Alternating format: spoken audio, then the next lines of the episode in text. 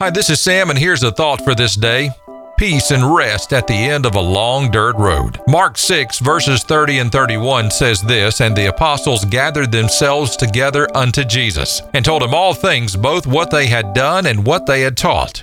Said unto them, Come yourselves apart into a desert place and rest a while. For there were many coming and going, and they had no leisure so much as to eat. There are only three places I can think of in my life where I felt a sweet sense of peace and rest a place of shalom that's the Hebrew word for peace. One was my childhood pastor's house, and no matter the time of day or night, there was a sense of peace there. Another was at another man of God's house. It was there that I found direction in a time of my life where I needed a direct path at the forks of a crossroad in ministry. The presence of God's peace and restoration was truly there. The last was at the end of a long gravel dirt road. This place was a place where friends and family spent Sunday afternoons. It was a place where I spent a lot of my days as a young boy. It was a place that was bathed in prayer. It wasn't the actual structure that had this peace, comfort, shelter, and rest. It was the people there. One of the people was my grandma, and my grandma had that kind of spirit about her. She was loving and caring, yes, but also she was a shelter of peace and rest for others. She's gone now, but now in this disunified, unpeaceful world, where or who could take the place of her or others like her? Well, the truth is, it's us. I only pray that this could be me, that I can be a shelter,